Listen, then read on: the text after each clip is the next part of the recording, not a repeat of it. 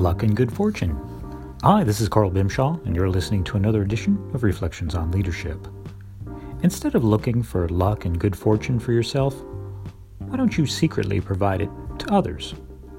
Typically, you have to work to grow your fortune. Some people have to work harder and they earn less, while others seem to stumble into success. Many dream of lottery winnings and how it could change their lives. The chance of success disproportionate to effort made is low, but does exist, so people continue to wish and hope and pray. A better strategy: help others, as many as you can, as often as you can.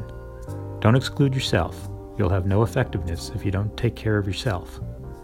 Increase your efforts, help others, and your luck and fortune will grow.